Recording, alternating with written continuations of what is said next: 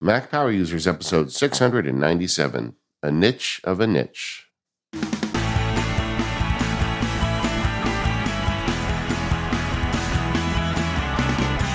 Hello, everyone. This is David Sparks. I am joined by your friend and mine, Mr. Stephen Hackett. How are you, Stephen?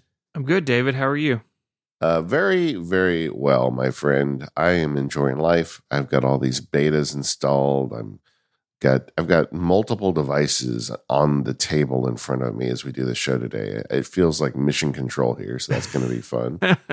and uh, you know, it's time for a feedback show, but we also have a bunch of you know feedback as we've been trying things and kicking the tires since WWDC. Man, mm-hmm. it sure mm-hmm. was great, great seeing you there. Yeah, it was it was great seeing you. I went from WWDC straight into a family trip on the East Coast, so I'm recording in a bedroom in a rental house So uh, I have not spent as much time uh, in the betas as you have. We'll we'll get into that in a minute. But yes, a very busy couple of weeks around uh, MPU HQ. Yeah, we were. I was at like the media center part of the visitor center, and Stephen kind of got out of an Uber and walked for me. It was like Harry met Sally. You know, we ran, gave each other a hug. It was nice. It, was it is nice. nice. It's good to see everybody. Yeah, I, I do miss that we we all seem to get together more often, you know, before COVID, and uh, hopefully that starts to get better now. I think it will. We we do have a lot on the agenda today, so I guess we should just dig right in. Uh, uh, first thing is, uh, as this show goes live, dear listener, you can buy the third and final uh, it completes the calendar. trilogy. That's yeah. the language I'm using. okay, it completes the trilogy. I like you're kind of like Ted Lasso. You're leaving the door open a little bit, right? That's right. You know? I could I could come back and do a prequel yeah. in ten years. Yeah, there you go. But anyway, Stephen has been hard at work as his friend. I've been taught. You know, we talk constantly as we're prepping the show. He is always working on this Apple History Calendar. Well, now you can get it. Stephen, tell us about the 2024 Apple History Calendar. Yeah, so this is my uh, third calendar in three years. It's a wall calendar, uh, but there's also a digital version. So if you want it like in the calendar app alongside your other events, you can do that. The first one focused on Apple's hardware products. The second one focused on Apple's software products. And so this one kind of rounds it out, talking about services and retail.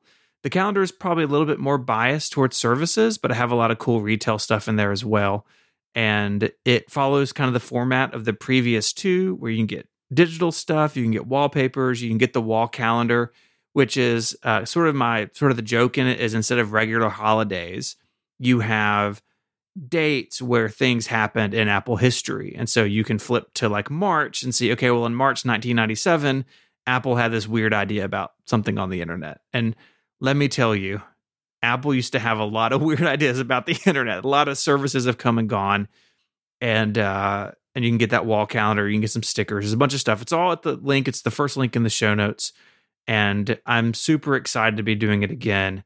And and like I said, it completes the trilogy. Apple's hardware, software, and services. That's kind of how they're how they operate, and I feel like this captures all of that.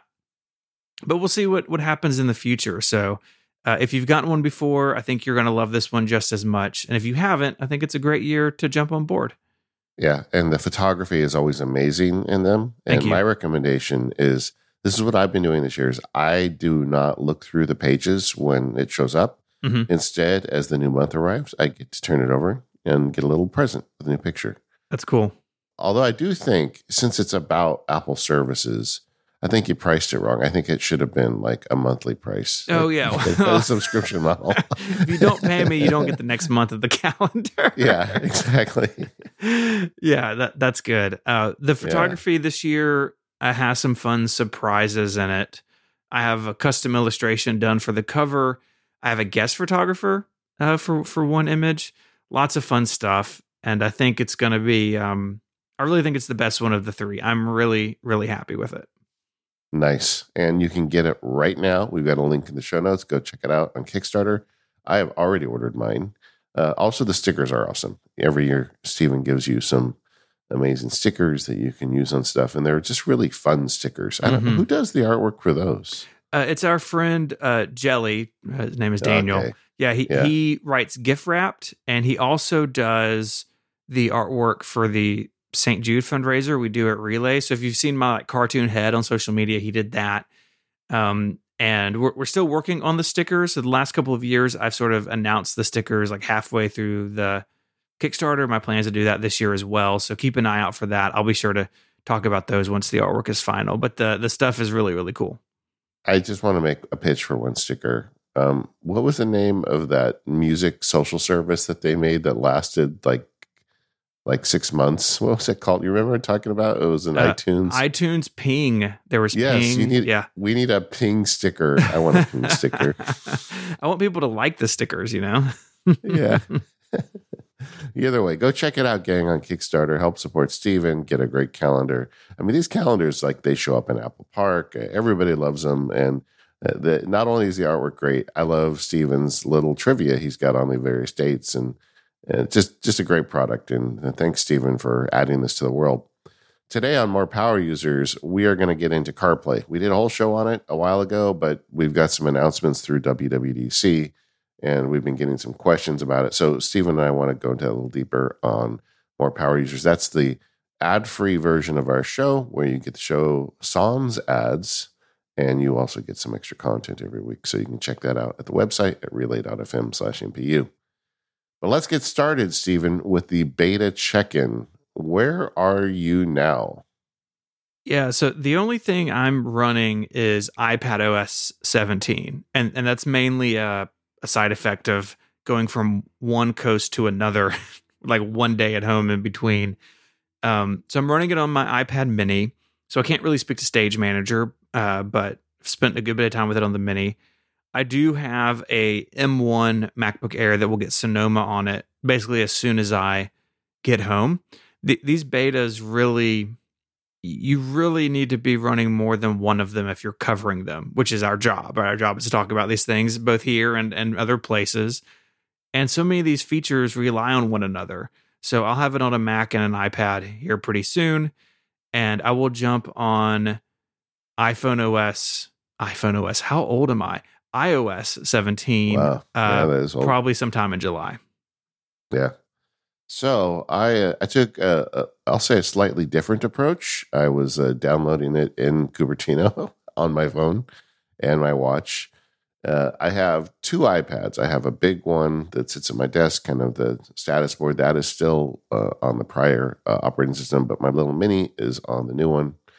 And I have the the MacBook Air on Sonoma, and I've got the production machine. The big the big MacBook is on um, is on what is it? The forget I forget what was last year's. Uh, the current one one's Ventura. Ventura. There we go. Yeah, it's on Ventura, and the um the new one is on Sonoma. Uh, Sonoma, by the way, good name. We never we didn't talk about that in the live show, but I thought that was a good one. Good choice. Yeah, I realized that after we were done. It's like, oh, we have a California native on the show. Oh, I'm always curious. Yeah. Uh, I think the name's great, and um, if you want to run the wallpaper for Sonoma, but not run the beta, I've got you hooked up. There's a link on a uh, 512 you can download them. I always race to get those out as soon as I can. Yeah, that's that's a good thing you do over there. So I've got it running on a lot of stuff. Uh, I've got it running on more things than I don't have it running on at this point. And now that we're recording this, it's been a few weeks, and I uh, I'm pretty happy. But I thought I thought it'd be fun to kind of uh, talk about what we're doing with them. But there's a couple things you always have to say when betas come up. The first thing is don't put it onto the thing that you use to make money because that might not work anymore. I have this, you know, like the reason it's not, you know, on, well, the reason I have Ventura on my production machine is there's several apps that I use to make podcasts and screencasts, and they don't work mm-hmm. with the new new system. That's just always the case. Uh, the other thing is um, this is your opportunity to be supportive of app developers. Don't be a jerk. Uh, I told this story on the show before, but I tell it every year because I just can't get over it. Three or four years ago, I was at WWDC. After the big keynote, they do a thing called State of the Union, and that is where Apple kind of gets more nerdy. Where the WWDC keynote is kind of for the general public. Uh, in State of the Union, they get down to APIs and kind of like, well, how are we going to make all this stuff work? And you learn a lot more. So it's really good to watch it. But I was sitting next to a developer friend, and that takes place like an hour and a half after they finish the keynote. Usually they do the keynote, there's a lunch break, and then they do State of the Union. So I'm sitting next to a, an app developer friend who shall remain nameless, but, but a lot of listeners would know who this person is. And he's getting complaint emails while we're sitting there in the State of Union from users saying that his app is broken and it doesn't work in the new beta, and they're leaving him negative reviews. Okay, guys, this was an hour and a half after it got released. Yeah, don't I mean, do that. Yeah, I, I, I mean, I was so shocked by it because you hear developers say, "Hey, man, don't give me a hard time. You know, it takes a while to get this started."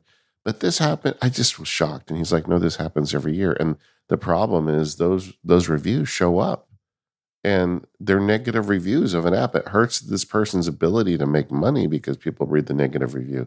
Don't be that guy. And I don't think our listeners are, but I just wanted to tell you there are people out there doing it. So if you do get on the beta, what you can do is you can say, "Oh, this thing's not working." I'm going to write a nice little email to the developer telling them what, what, went wrong and ask them, you know, if they know about it, if there's anything I can do to help them, mm-hmm. and just be cool. Don't give them a negative review.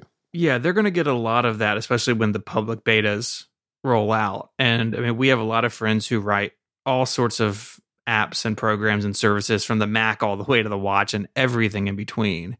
And it's stressful. It, it's stressful because they are trying to hit a deadline of September to make sure not only will their app work, but it's a big deal in the App Store to have features on day one for the new operating systems. So this year, I think probably the example most people would care about the most is interactive widgets. Yeah. And they're working to get all that done while their kids are home from summer and they're trying to go on family vacation and all of those things. So uh, yeah, don't don't put fuel on that fire for them. Uh, I do like the approach though of like, hey, I'm running the beta. This is what I'm seeing. You know, sometimes they'll have a, a beta or a test flight or something for the new OS, but you can't, you know, guarantee that. So yeah, the standard thing we say this every year. If you use your Mac or your phone or your iPad to to make your living, don't do this yet and and if yeah. you do know that things may may be a little weird in places, and that one tool you really need is just probably the one that's not going to work.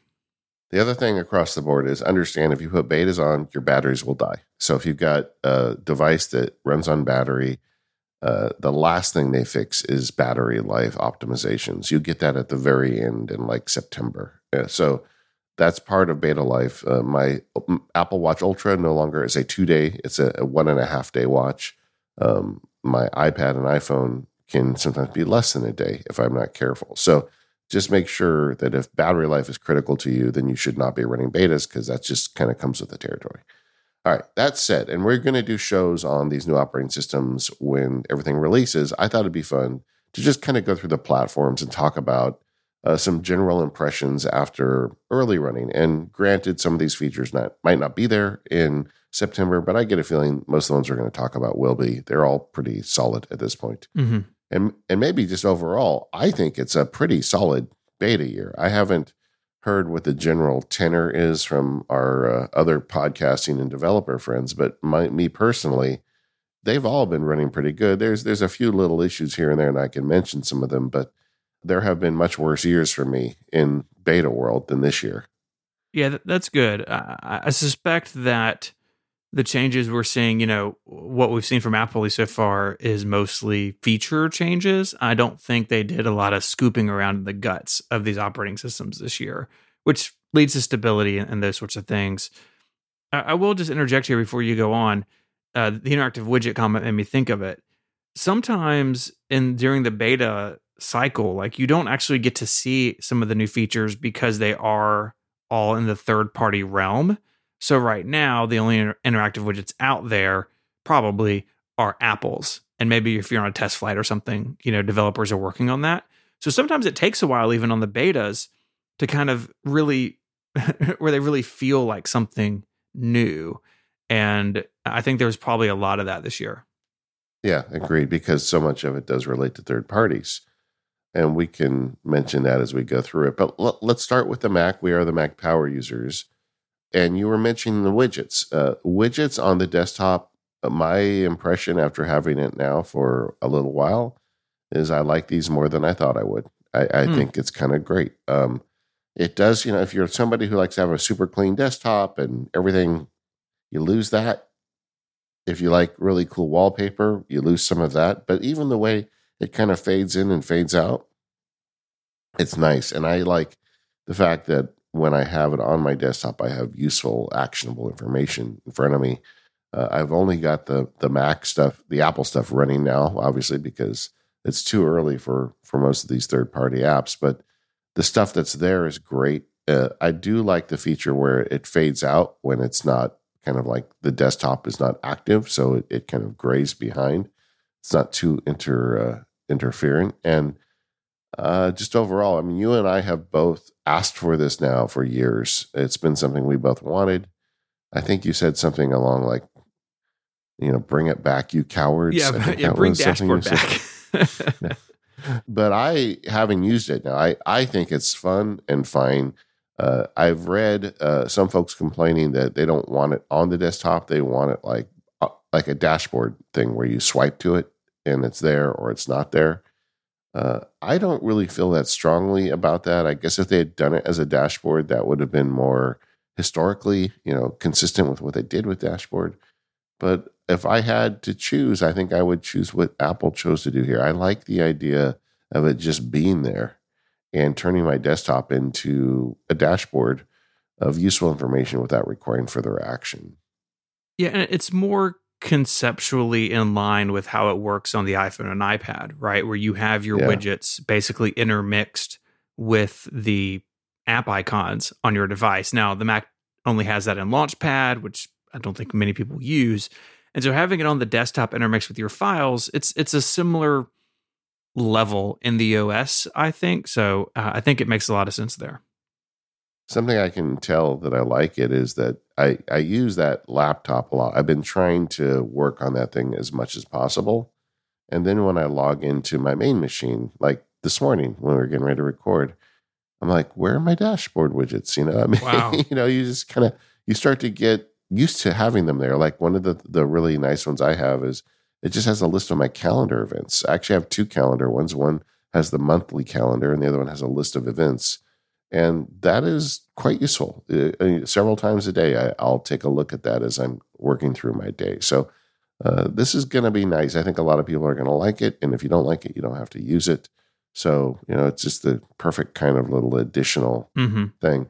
Uh, a, a thought that occurred to me earlier when you were talking is I do feel like the reason there's not a lot of under the hood stuff is we went through that for like four or five years. I yes. feel like, you know, the the transition – um, the Apple Silicon stuff, they have been working really hard to kind of like build a foundation that Swift UI sits upon.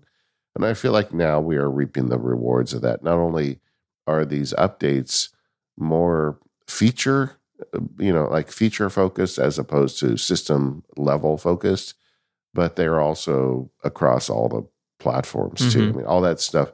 And and it, I feel like they're more fully fleshed out in the early betas because they didn't have to rewrite the whole underpinnings of the operating system to make it work. So it's just overall kind of much nicer experience than we've had in the past. What happens now if you click the clock? Is it just notifications over there on the side now? Yes. Okay. So they they they take the whole space over there. Yeah. Well, it, it swipes in just like it did with the widgets before mm-hmm. and they uh, you can you can still use the two finger swipe to bring them in and out, uh, but clicking the clock also brings them in. All of this has also got me interested in Stage Manager again. You know, I tried it last year and it didn't really stick with me. Uh, I'm trying it again as an automator and somebody who likes to really focus on what I call setups. It's an interesting paradigm because you can quickly jump between setups just with the little um, uh, options on the left or the right, wherever you got your stage manager setups there. And on a big screen, it's not really a big deal to give up that real estate for it. Um, the automation story, I'm not entirely sure. I've been working with Moom to have Moom set the windows for me so I can make it more automator friendly. But, you know, every beta season, I like to kind of try Apple's things and just see how well they stick with me as I'm going through that. That also applies to the productivity apps we'll be talking about later and the moving desktop wallpaper that was the surprise to me like you know that was a little bit in the keynote like they made this cool like I guess, high end drone footage through mountains and lakes and space and all this stuff. I enabled those and I think they're gorgeous. I mean, they really look good when you open your Mac and it's like kind of like moving through the Alps. And then once you unlock it, it just kind of comes to a nice slow stop and that becomes your desktop wallpaper. Mm-hmm. Uh, this, I don't know. Uh, you know, there's always like, this is not a power user thing, but I really like that. And when you combine that with the widgets that just kind of float in on top of them, it, it is a nice look. It really is. What about the iPhone and iPad? Yeah, like I said, the iPad's the only one I've played with. So maybe let's start with the phone. How is uh, how's all that going? Uh, stickers are fun, and this stuff was not rocket science before. We, mentioned it on the episode we recorded up at Apple, but I really felt like and this is something that's bugged me, but I've never verbalized it. But I felt like the messages interface was wonky, right? If you wanted to add things, quite often it took several taps to get to the content. And the new interface is just very streamlined. You know, there's a little button, you press it, and then all the categories list out. Do you want to add a photo? You want to add a sticker? You know, whatever. And you click it and then you put it in. So the ability to add attachments to messages, I think, is going to make it so more people add attachments to, to messages. Uh, the sticker thing, where you drag out a an image, which is just kind of them capitalizing on prior technology, that was a, I believe, a two year old feature now, where you can grab a photo and remove the background of a person by just dragging the person or the dog or whatever out. Uh, now you can turn it immediately into a sticker. That's fun. Uh, however, it does not work backwards. So I've been sending stickers to my family. They weren't getting them. The only way I can get it to work to them is to put it in the text field of the message, and then it sends as an image. But okay. you can't just drop it on like a sticker. Uh, you know, we are in beta one here, gang. So my guess is at some point they're going to make it backwards compatible or not. I don't know. Maybe that's their way of getting you to upgrade in September. But uh, it's a nice feature and uh, I think that's something cool. Uh, the other thing that surprised me at how much I'm enjoying it is Nightstand. Yeah, this is the feature uh, I think we talked about on our live episode about it making a lot of sense on the iPad as well. But you put your phone on a MagSafe charger horizontally and you get some widgets there. Is it easy to set up what widgets you want there? Like, how does that work? Where do you get to that? Yeah, so there's three screens. You you swipe horizontally, um, and the first screen has two widgets. Uh, and if you long press on it, then you can select among different ones, and it's very similar to widget, uh, widget selection on the watch or the um, the iPhone and iPad. And you can say, well, here's the clock, and it says, well, these are the various clock faces you can get. And there's a there's a limited number, but there are things there. And then you say, well, I also want uh, the monthly view. So it gives you the month view, or so you could have on the left side, like the clock, on the right side, the month with the dates in the month, or you could have it show your flagged tasks and reminders, or your upcoming appointments. So you can decide what you want on those two halves of the screen. Now, uh, you can set them independently. When you put your phone in horizontal mode, they just show up. Um, I can send you a picture of it and we can maybe put it in the show notes so people can see it. Uh, but it's really cool. My complaint about it, and I'm submitting feedback, which is another tip I'd give if you're going to do the beta. Please give feedback to Apple. Is the text is too big on the events and tasks because they just don't fit. Hmm. Uh, but it's really nice. Now that's like one swipe. Now if you swipe horizontally, one swipe from there, then it's got a photo mode where it becomes like a picture gallery, and it has the time but it also shows you pictures and you've got some control over what pictures it shows you. But it's like having a picture frame on your desk. And that's where I think this thing would be great on an iPad. Uh, and it does have the time, but it's really just nice pictures and it's kind of fun to look at that all day. And then if you do one more swipe uh, horizontally, they are very simplified clocks. And I think this is the one there for the bed bedstand mode, right? You know, where you put it next to your bed. Uh, they've got digital and analog clocks uh, some that show you more detailed information, like the day of the month or the weather. Some of them that just have a very simple analog clock. And they've got a setting in it where you can say at nighttime when it's dark, make the clock face red. so it doesn't Nice. light up the room. And you've also Yeah. got a setting that says uh, turn off the display unless you detect activity. And um, it does. I mean, I I had a poor sleep uh, night sleep last night, and uh, I would lay in bed, look over, and be empty. But as soon as I start moving around, it would light up with the time, and then Mhm. it would go out. So it doesn't light up the room all night. So I feel like this is very well implemented. And when they announced it, I'm like, oh, that's kind of cute and clever. But it's actually, I find it immediately useful. And uh, I keep my phone on the stand horizontally all day. Now it's just been a week, but I'm already sold on it. And I've got one that I use at my desk during the day that's more kind of productivity enabled. And then at night, I use the most simple clock, but it's nice to have a clock there. Yeah, I've gotten used to, as I'm sure a lot of other people have, bumping my nightstand for my watch to wake up its screen in nightstand mode. Yeah. If I'm not sleeping with it, you know, that's that's what I'll do. I'll just bump it and see the time or whatever. So that sound that all sounds really exciting. Uh, my MagSafe charger on my nightstand it lays flat, so this may end up being one of those the docks that I'd change out at some point over time. Yeah, it's gonna, and because the way it works, if you have a MagSafe dock, it remembers what your settings were. Like the settings Yeah. at my desk are different than the ones at my bed. Sure. And I had a non MagSafe one next to my bed, and I've already ordered a puck, and I'm gonna, I'm gonna switch it because it's just so nice, you know. And uh, I feel like this was a real, you know, we keep saying quality of life, but that's really the theme this year. Uh, it's just all real good, and that that one was was cooler than I thought it would be. Uh, I am getting some errors with respect to messages. The messages app is the one that's giving me the most bugs. And the one I keep seeing is that it will render a keyboard on top of previous messages. So you go to read your messages and you can't see anything below it because it's text. And if you close the app and reopen it, it works most of the time. It, it doesn't, it's not like one of those things you have to restart the phone, but that does happen once in a while. But that's honestly the most annoying bug I've seen on all the platforms so far. Well, you've got the iPad. What do you think of the new Stage Manager?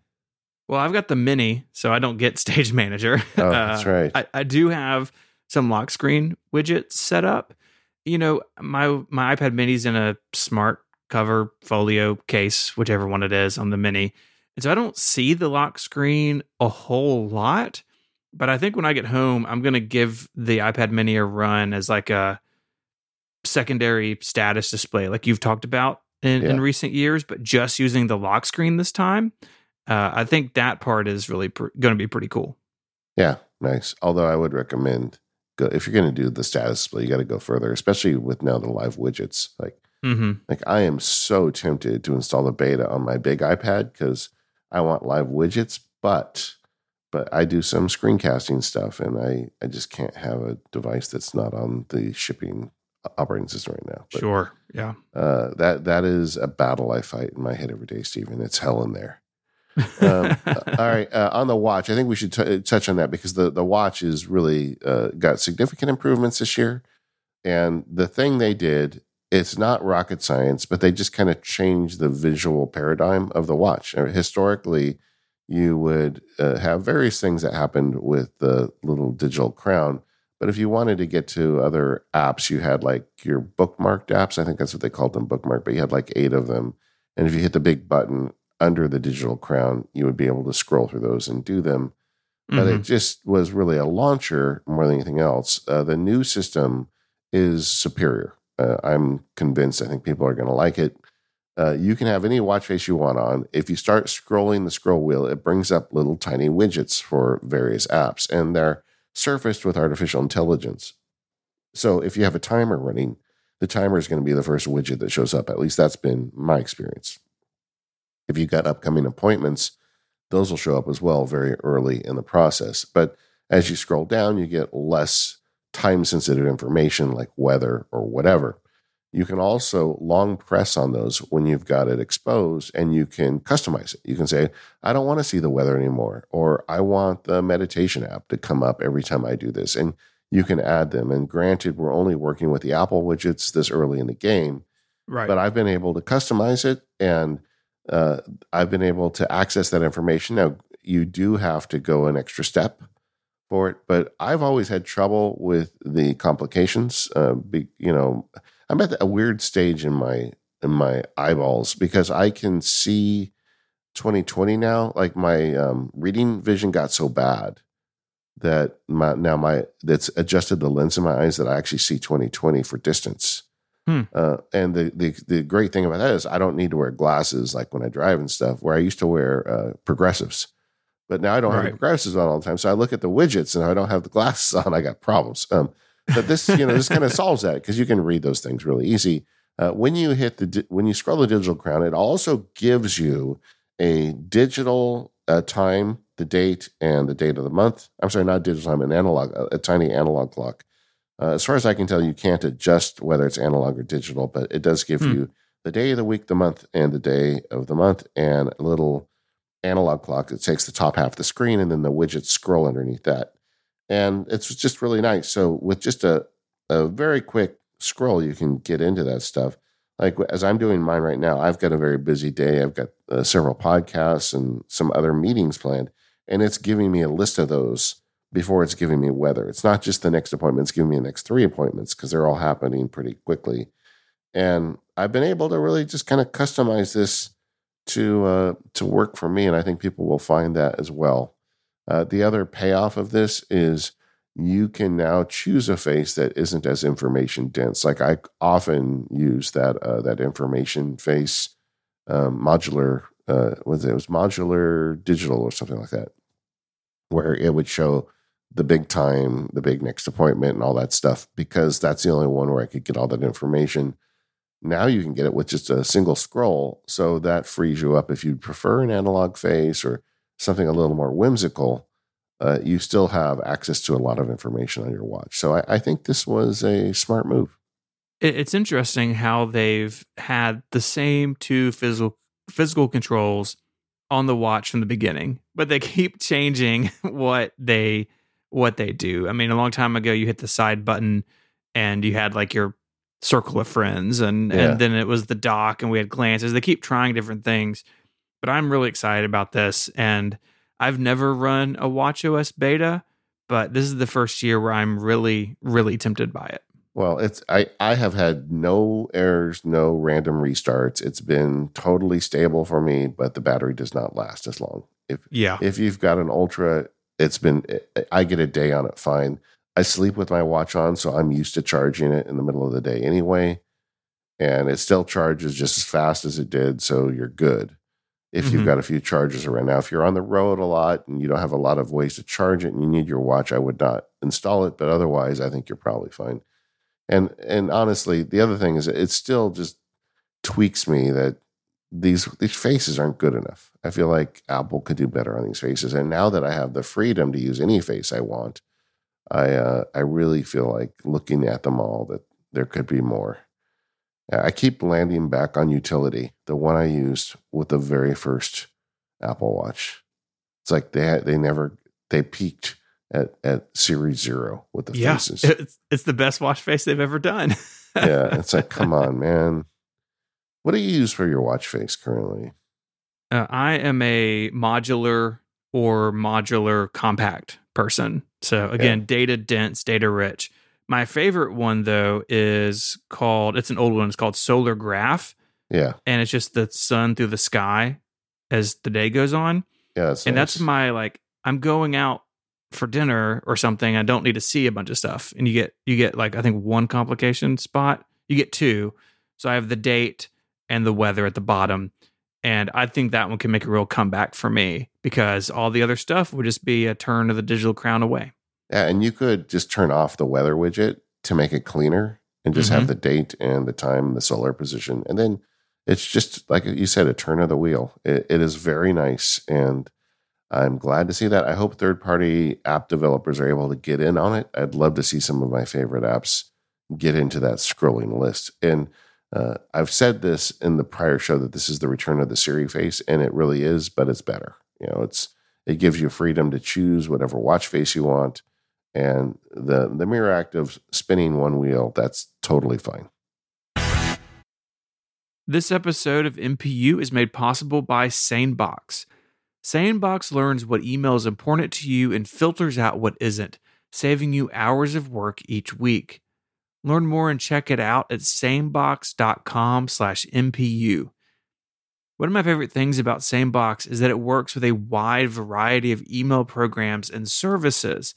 So if you're like me and you use Mimestream on the Mac and Mail on iOS and iPadOS, you don't have to like go in there and fiddle with things. I'm not running a special SaneBox app. It works directly with my email service, Gmail in my case, but also works with a bunch of others. So as you go out on your email vision quest, SaneBox is with you all the time. SaneBox comes with some really great email filtering out of the box. You can set these tools up in, in different ways and you can adjust a bunch of parameters. But some of the, the kind of famous examples are Sane Later and Sane Black Hole. Sane Later looks at what comes in, and if it's not important to you right now, it just stashes it in the Sane Later folder and you can get to it on your own time. Sane Black Hole lets you unsubscribe from emails with a single click. Just drag a message into the Sane Black Hole folder and you'll never hear from the sender again. My wife is a big fan of Sane News. She gets a bunch of email newsletters and that sort of thing, and they all filter into that folder. And then on the weekend, she can pick up her iPad and, and go through them at her own pace without them cluttering up her inbox during the week. Of course, you can use snoozes and reminders with SaneBox, and a relatively new feature is called Deep Clean. This lets you clean out and clear out old, unnecessary emails. We've all probably used our email accounts for a long time. I've got tons of stuff in mine that I probably don't need. And SaneBox Deep Clean goes through there. It will look at things based on a date range that you select, which is really cool. And using its artificial intelligence and its great tools, contacts, newsletters, stores, websites, all those things that send you emails, you can get rid of them really easily. It is a really cool feature. You can also move attachments to things like Dropbox or other cloud services. SaneBox has various pricing plans starting as low as about $4 a month. There's a 14-day free trial waiting for you at sanebox.com slash MPU. There you will also receive a $25 credit on any plan. And I bet you're going to love SaneBox because 66% of MPU listeners who have tried it over the years end up subscribing. I could not deal with my email without SaneBox. Go to sanebox.com slash MPU for a 14-day free trial and a $25 credit on any plan. Our thanks to SaneBox for supporting the show. All right, I want to talk about the new Mac Pro. Uh, I know both of our thoughts on this are a little complicated, and uh, we didn't have that much time in our last show to, to kind of dig in. So let's do that. Okay. Uh, so the new Mac Pro looks like the old Mac Pro. That one is always going to be special in my heart. You and I got invited to the keynote of that one. Mm-hmm. and that you know that you know what do they call that? The it's not the cheese grater; it's the holy one. I don't know. The, yeah, know, I don't. it, it doesn't have a great name. Uh, Yeah. the Never- holy one never- is funny. yeah, the holy one. Yeah, let's let's just see if we can start that. It's the holy okay. one. Uh, but but either way, you know, it it was very expandable, and you know, it was Intel based, and uh, they've been talking about replacing it for some time. But this new one has some features that didn't have, and it doesn't have some features the the 2019 one. Let's break down kind of what we got and what we lost. Yeah, let's start with the things that we uh that we got. And I think the the biggest thing for the type of people who look at the Mac Pro is much faster media encode and decode. So in that 2019 machine, which I ran for a couple of years as my desktop Mac and I adored it, you could get an afterburner card. I think it was like 2 grand and it was a card specifically built for encoding and decoding ProRes video.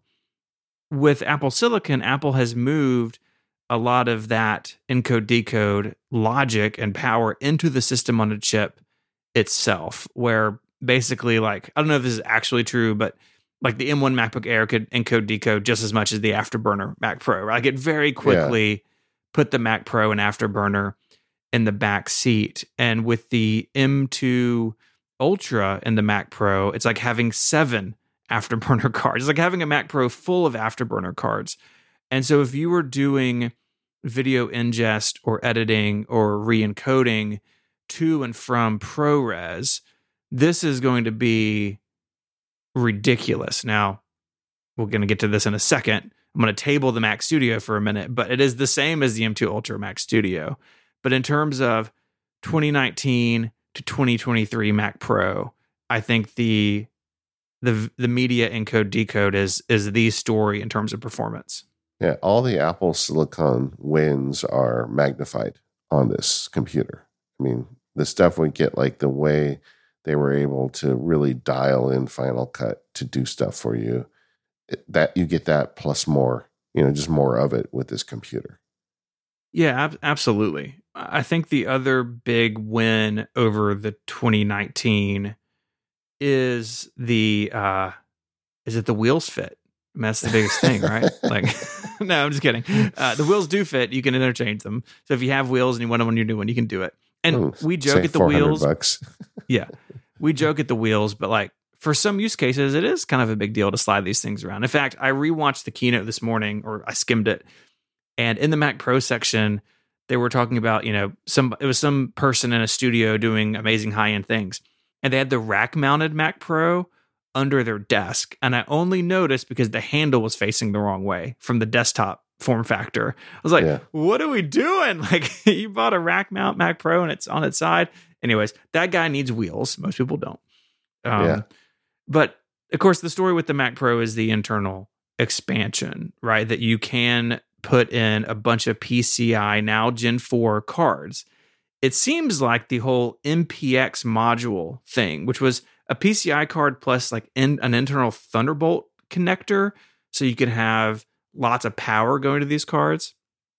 All of that is seems like it's gone, and they're just moving straight up to Gen 4 uh, PCI. But of course, that's great if you have a bunch of audio or video ingest cards. A lot of pro workstation software will have, um, you know, special hardware that goes along with it. Of course, you can stuff it full of storage. My old one, I had a PCI card with SSDs on it. You can do that as well, but you're not putting uh, upgradable graphics in this machine, and I think that is the biggest uh, loser from the 2019 machine to now is that you are going to be using the GPUs on the M2 Ultra and you're going to use the number of cores you get when you order it on day 1. You can't upgrade it. You can't put another GPU in there for gaming or for machine learning training on models or other computational tasks and that's a big change from the previous one. It's it's actually very much in line with the 2013 Mac Pro, where those GPUs were basically what you got, and Apple never did anything past that. And that's a bummer if you're in that sort of market. Yeah, and I, I think we need to put perspective on it though, because the existing GPU performance with Apple Silicon is pretty great. It is good. And if you are even a you know a pro user, I would consider myself a pro user, but not the kind of you know for a how do you say normal pro user. But if you're if you're not the upper end pro user, you're probably going to be fine with this Yeah. ultra chip. And Oh, totally. it's a whole different experience. I mean, historically, shared memory for graphics and processing was was bad, right? But because everything is on the same die, it's it's really fast. Somebody was telling me they're like it's the difference between like when you have a fire in the old days, they'd have like five people that passed the bucket of water from each other before they got the water to the to the fire, and now you've got a, a hose that just sprays the water. That's kind of like the difference. And I thought that was kind of a nice analogy but it's just because of that the integrated nature of it you know that the on die memory and that you're getting currently is way more efficient and fast than a historical if you put a graphics card of the same amount in it would not work as well uh, but there there's no doubt that you could put four of those graphics cards in and you could really throw a lot of compute power at a problem like Mhm. and I was asking when I was up in in uh, San Francisco, like, what are the kinds of uses for this? And like training AI models was one of them. You know, Yeah. uh, high end gaming, um, which you know, so there are certain things for which this computer really probably isn't the answer, right? It's just Mhm. not going to do that for you. and I don't think it's Apple being vindictive. I, I just think the architecture of Apple Silicon doesn't really allow you to address a third party video card. I mean, that was always the question that we yeah. would ask in prior years leading up to this. Like, how are they going to deal with the card problem? Well, the answer is they dealt with the card problem with the easy part. Like, if you're making a digital audio workstation, if you're a musician, if you need really fast input and output from your Mac and things that those cards exist for and and there are people that use very very expensive DAW cards that are going to be very happy with this, right? They're going to drop them in, they're going to get back to work.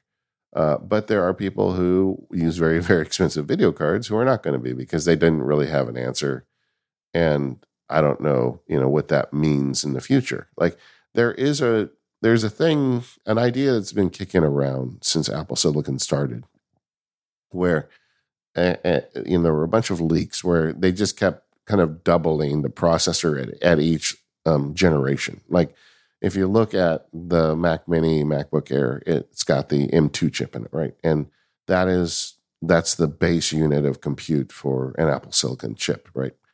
And then they've got in some of them an upgraded M1 Pro, right? And what that is is you take two of the basic unit and you glue them together and now you've got you know two x. It's not, it doesn't really compute out to two x because of the way because you know complicated things, but it's double the processor. Um, and then the next level up is you can get a Max chip. You know, I have a Max in my MacBook Pro, um, and that is taking uh, the Pro chip and doubling that. So it and and or or four times the original processor in the M M2 chip. So like you took the MacBook Air thing, you multiply times four, you got a Max chip, right? And then they've got the Ultra, which is doubling a Max chip. So it's eight times the power of the basic compute unit in the MacBook Air or Mac Mini. Well, there's been a long time rumor that there is also uh, something else. I don't know what they were going to call it, but it was a 16 times. It was taking mm-hmm. the Ultra and doubling that.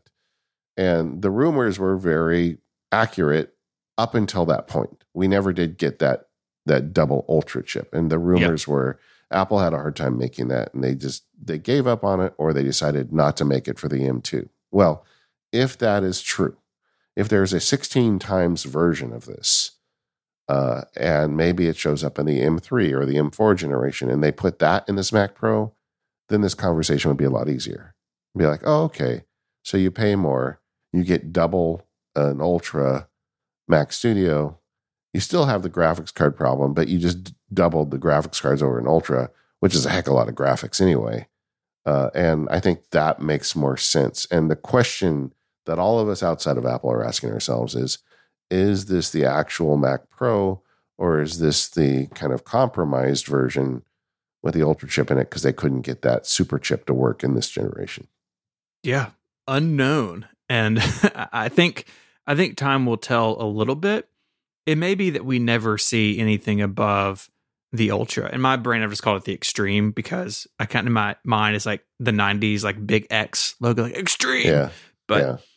I, I don't know if that would ever surface, but it, it does mean that the Mac Studio and the Mac Pro have the same performance. Apple has reiterated that to the press that these two machines have the same performance. They are the same system on a chip. If you need PCI slots, it's going to cost you three grand more to get the Mac Yikes. Pro. Yeah, wow.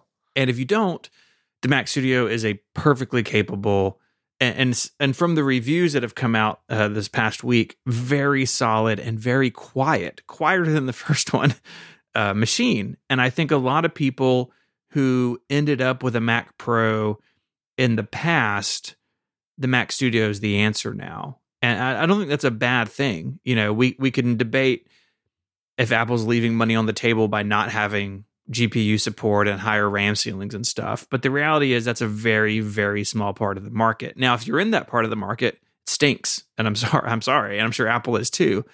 But it is uh it's just the nature of Apple Silicon that this is where things are. But as far as the future of the Mac Pro, of, of, what comes next, look, people have worried about the Mac Pro since the first day the first one came out, right? The Mac Pro and people who worry about the Mac Pro are like peanut butter and jelly. And so who knows what will happen. But for now, if you need a Mac with PCI slots, you still have a solution. And my guess is that most people, if you took, you know, PCI cards versus GPU versus RAM ceiling, like having PCI slots for those capture cards and things, like that's a, a pretty big portion of that market. I think those people will be well served by this machine. So I'm glad it's here, even though it is a little bit different than previously. I think it's encouraging that Apple clearly is still invested in this market. You know, this machine just didn't happen, right? They spent money to do this. Getting PCI expansion into Apple Silicon is only for this computer, right? They want it it didn't just happen, right? It's not like, you know, they they laid out the first the first M2 chip and like, oh look, PCI slots can happen, right? They engineered it to do this. And from that perspective, I'm encouraged that this machine is still around. Yeah. A, a couple observations I would have is first of all, what Stephen said is the the Ultra in particular, the Mac Studio, is the computer that so many people that would historically buy a Mac Pro, that's that's enough for them. That's why the Mac Pro is now a niche of a niche or a niche of a niche. I never know how you pronounce that word. Yeah, but, no one knows. Yeah, the uh, but it is like it is like I mean, you really need to have those multi thousand dollar capture cards and stuff to, to need it. Now, the thing Apple did is they didn't solve the problem of the video card on the Apple Silicon.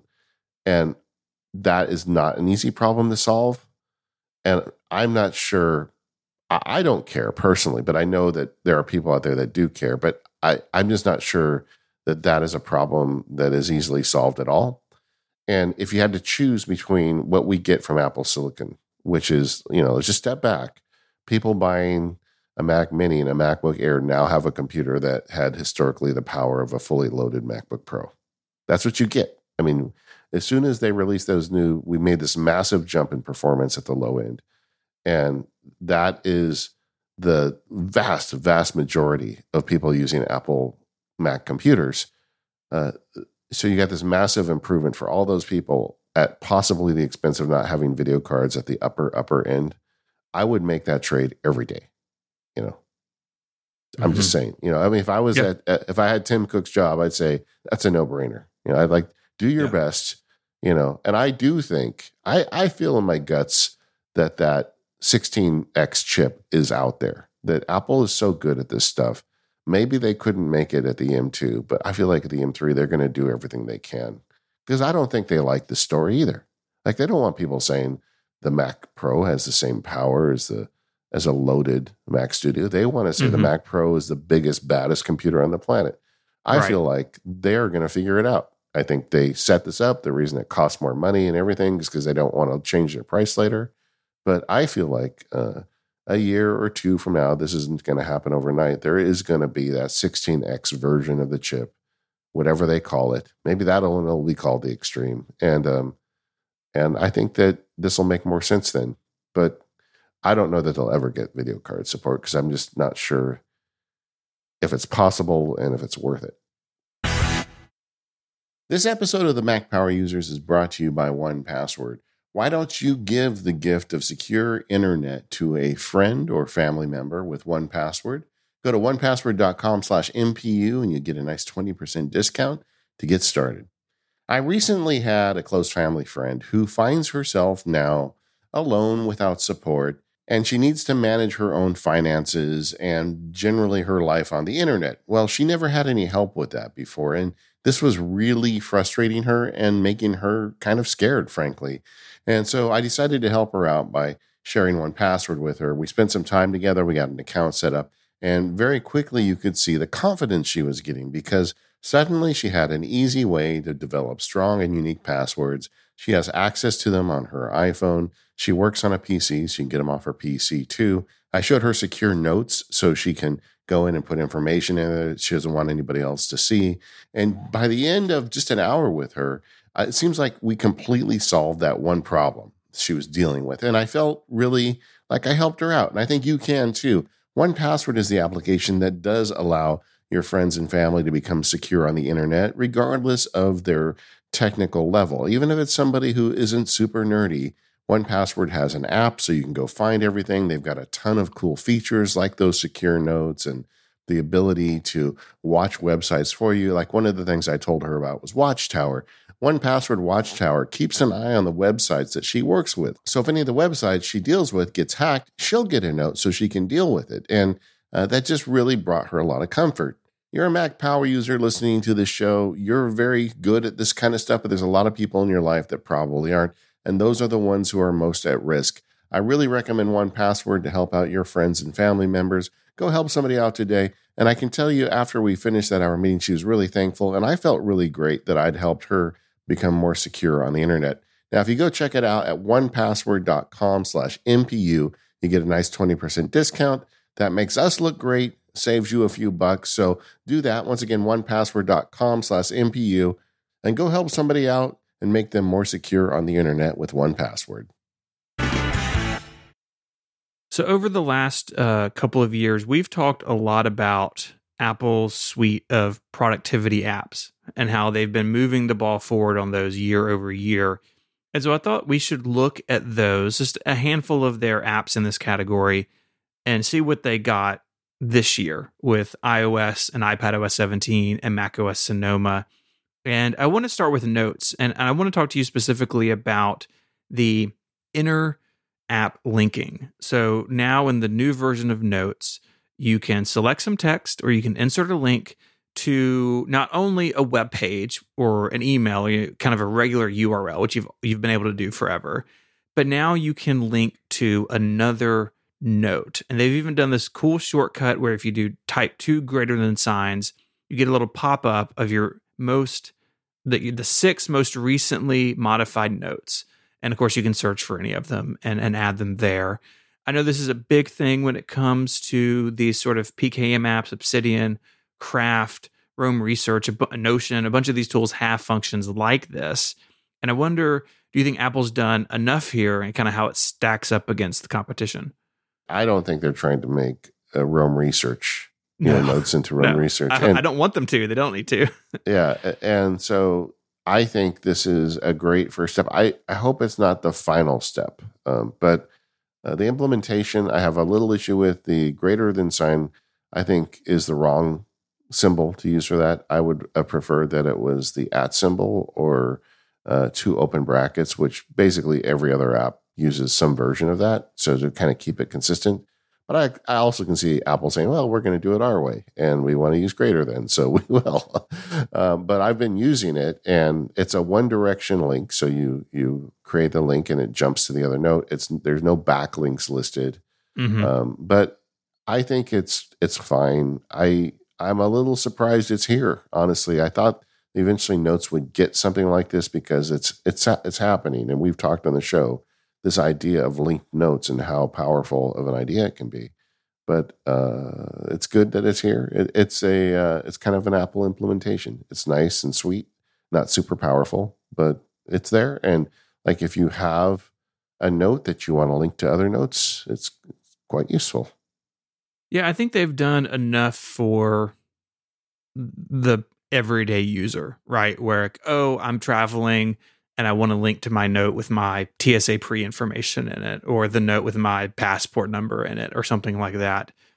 I could see them at some point maybe automating backlinks down the road because it is nice to be able to go the other way and like see what else is linking here. But I think I don't think it's necessary for a tool like Notes. That feels like a pretty clean break of hey, if you if you do need this, there are a bunch of other apps out there that that that do it. Yeah, and I think that the context of all the Apple apps is each one of them, even though they're getting better, and we've been talking about it now for a while on the show. All of these apps, there are better versions of this stuff. If you want to get a more power version of any of these, they're out there, right? But Apple, what Apple is doing, in my opinion, is not shooting for the top. You know, uh, they're not trying to knock out OmniFocus with reminders or take on, you know, um, PDF expert with the PDF tools. But what they are doing is raising the floor. And historically, their apps have been really kind of anemic with some of these things that people need to do every day. And now they're like really taking it seriously. And so the the app that you get when you buy the device that's free that comes from Apple has most of the tools that most people need. And I think the apps that are, are threatened by this are not the upper end apps, but the mid tier and low tier apps because mm-hmm. Apple does a good job. And like, okay, I want to do a little basic linking. Well, it's here. I don't need to go find an app to do that now. They've got it yeah. covered. Yep. Um, and the same applies for the PDF support. Like the PDF stuff in Notes is nice. Like I have used Notes for PDFs for a while now because I, have really tried to use Notes as kind of my personal database. Uh, because of what I do for a living, I, I, try to use kind of all the tools, and I've found different buckets of my life that fit into different ones, and that way I'm in them every day and I can talk about them. But um, just as an example, when I buy a new tool, I always download the PDF, um, you know, manual for it, and I keep that stuff in Notes. And uh, I had this collection of PDFs, but it was always a pain in the neck. You had to click on it; it would open the note in a different application. It the whole thing felt clunky. Yeah, it did. And and now it's not that you know, now you can view the PDF right in the app. Now you could also do that in DEVONthink, but DEVONthink does like a million other things too. Yeah. You know, yeah. and so so it's not like they're they're knocking out DEVONthink with this feature, but for people who just want to put some PDFs in their notes, now they made it life a little better. Yeah, I think the PDF thing was was definitely low hanging fruit and notes for all the reasons you said. One thing I didn't see coming, but I'm really interested in is being able to send the content of an Apple Note into pages. I think a lot of people, including me for sure, notes can be like a scratch pad for lots of things. And maybe I'm working on like language or text for a flyer or something that's going to be a graphic or something. Now you can basically take that and move it and of sort of graduate it up to pages. I'm very curious how they came to this feature. Like, is this something that people are doing. I mean, I would always just use copy and paste, you know, to go into whatever app the text was going to go into. But it is interesting. And, and I do wonder if there are going to be other things like this in the future, either in notes or in other applications, not necessarily upgrading to pages, but take this piece of content and send it over somewhere else. We see a lot of that in applications like drafts, right? Immediately comes to mind but this is an interesting direction for the Notes team to take. I'm, I'm curious where they where they go with it. Well, I feel like this app is hitting us in what I would call a nerd blindside because we have figured out how we want to write with powerful tools. You know, Scrivener, drafts. You know, IA Writer. You everybody listening to this show has some precious app they use to yep. make good words in. And I would argue that very few people that listen to Mac Power users think, oh, Apple Notes, that's where I write notes, you know? I think for people who don't listen to Mac Power users, that Apple Notes is the thing. Like, like even like on social media, like every time a celebrity, you know, steps in it, they publish a picture of an Apple Note where they write their apology. Have you ever seen that? Like, it's oh, always. Oh, yeah. Oh, it's always yeah. an Apple Note. And I, I think a lot of people write in Apple Notes, and Apple's like, well, hey, if they're writing in Apple Notes, yeah. Maybe they want to turn their apology into yeah. a pretty document. So give them the ability to put it in pages, you know. I won't dox who this is, but a high profile tech writer who everyone would know. Uh, I was spending, you know, I saw them last week in the the Apple Visitor Center. They blocked off part of it for media, and they were writing a long post in Apple Notes. It's like I don't know this person super well. Like I don't want to say who it is, but I was like, oh, look at that, right? Like everyone uses notes. And so being able to take that content elsewhere easier, it's going to be a win for a lot of people. Yeah, and honestly, what's wrong with that? I mean, Apple Notes is yeah, good. Nothing. And they've got some great widgets now. Uh, there's a lot of reasons like it. I, I personally prefer drafts because the tool set drafts allows it does a whole bunch of stuff for me that that notes can't do. But the you know to each his own. And I feel like for most people, writing in notes is going to be, they're already doing it. So why not combine two things Apple makes? And this puts more people in pages too. But mm-hmm. I, I, don't know. I, I, it makes sense to me, but it, it caught me on my nerd blind side because I'm like, well, that's kind of weird. And I got thinking, oh, you know what? That probably makes total sense it's like it makes me wonder well what else are people doing that i don't think about because i've already moved on to more powerful tools sure yeah and, and it's it's one of those things where like i think it's important for us the two of you know specifically you and me to spend time in reminders and notes and freeform and stuff because yeah. most people use the built-in stuff and it means that for the vast majority of people who take notes on their Apple devices, this will be the first time they ever think about or see, oh, I can link one note to another, right? Like yeah. these features are common in the tools that we that we use and talk about. But for the vast majority of Apple's customers, anything new in these apps is probably new to them for the first time. And often for software developers that are making more powerful linking apps, this is great for them because it's almost kind of a, I hate to use the term gateway drug, but it, it's um, it's a feature that people get exposed to in the Apple app, and they're like, "Hey, I kind of like this linking thing. Is there a way I could do more of it?" And that leads mm-hmm. them down a road to a more powerful app that that yeah. does more powerful linking stuff. Totally. Let's talk about PDFs. Um, in addition to embedding PDFs in notes, they've also added basic fill in details with PDFs where you can fill them in and use artificial intelligence where it will it will determine a field name and fill it in. Mm-hmm.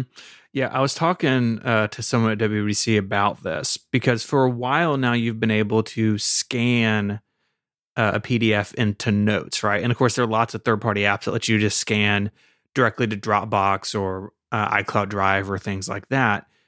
But those forms, like those PDFs that are forms, are they're not as useful as ones that have been digital their whole lives because the form information gets preserved, right? So your school like so I'm dealing with it right now. My insurance agent sent me a PDF form I need to fill out and get back to her.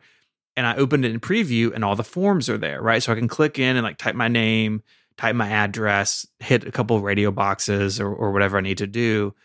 But if she had mailed me that and I scanned it with my phone or with my flatbed scanner, don't have that. Right. Yeah. And what I would do, because I'm me, I would go into preview and like draw little text boxes and like write my name and like try to line it up.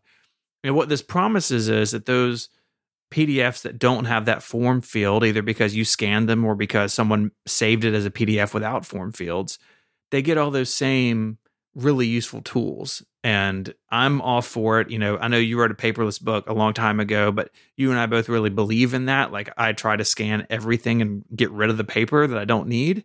And this is going to make that whole world, I think, a lot easier and better to deal with. Well, I also think that it's interesting because it is where Apple has a basic tool that can beat more powerful tools because of Apple's advantage. You know, it is an Apple app. It has access to your entire system, your personal data and whatnot. And that makes it the friction point lower for the application to say, well, it's asking for his name. I know his name. I'll put it in. You know, it's asking for his address. I know his address. And it seems so natural that the computer can do this for us. And I hope that this I haven't tested this yet, so we'll report back when we when we get closer to release. But I hope this works as easy as they say it will. Um, mm-hmm. And if it does, that'll just make everybody's lives so much easier. Yeah. Let's talk about reminders. I felt like the reminders uh, update this year wasn't as uh, ambitious as I would have liked to seen it. Um, mm-hmm. But there are a couple cool features. Uh, one is grocery list. If you turn any list into a grocery list, it will automatically categorize all the items on it. And yeah. we ha- we happen to share a grocery list, Daisy and I. So I just did that, and it was spot on. You know, the carrots awesome. were in the produce, and you know everything was where it belonged, and that's great. Uh, I, you know, that's a nice little feature. Uh, again, I'm going to say quality of life, but not game changing. I feel like there's uh, if there was a list of things I want reminders to do, uh, automatically creating a grocery list would not be very high on it. Uh, but you know, for a lot of people, this will be useful. I think a lot of households use reminders for a shared grocery list. One neat feature in there is if, if it miscategorizes something and you change it, it will remember your change. So maybe you have something that you purchase at the grocery store that it doesn't know about for some reason, or it just puts in the wrong place. Uh, I think that's pretty sweet. I mean, just last night, like I went to the grocery store and we had th- a bunch of things in our grocery list, and of course, like we talked about on a recent episode, I'm sort of like bouncing off the outside walls of the grocery store trying to like find everything in order but it's out of order. So i agree with you it's not as ambitious as i wanted but i'm pumped about the grocery sorting. Yeah the other thing that i'm more excited about and i really didn't see coming is column view so they they've made a way to organize um, tasks by a column view, which is, if anybody's familiar with the idea of a Kanban board, it's in essence creating a Kanban board and a reminders list. And I like that. Um, I am experimenting with it because uh, when you combine this feature with the easy nature of sharing a reminders list, uh, this might be something that I put in place in production. You know, where I've got a list of things I'm working on with uh, with the people I work with, and we could have a Kanban board just showing where everything is. I've been looking at options for that. There are obviously several good websites that do it. There's some apps that do it, but uh, for what I'm looking at, reminders might actually be one of the better options if it pays off. But I'm mm-hmm. kind of kind of early in my testing of it, but I didn't see that coming. I, that was uh, kind of a nice feature. Yeah, that's that's pretty sweet. I know that you tried to like make reminders your thing last year and ultimately gave up on it, but I forgot why. What was it that chased you out?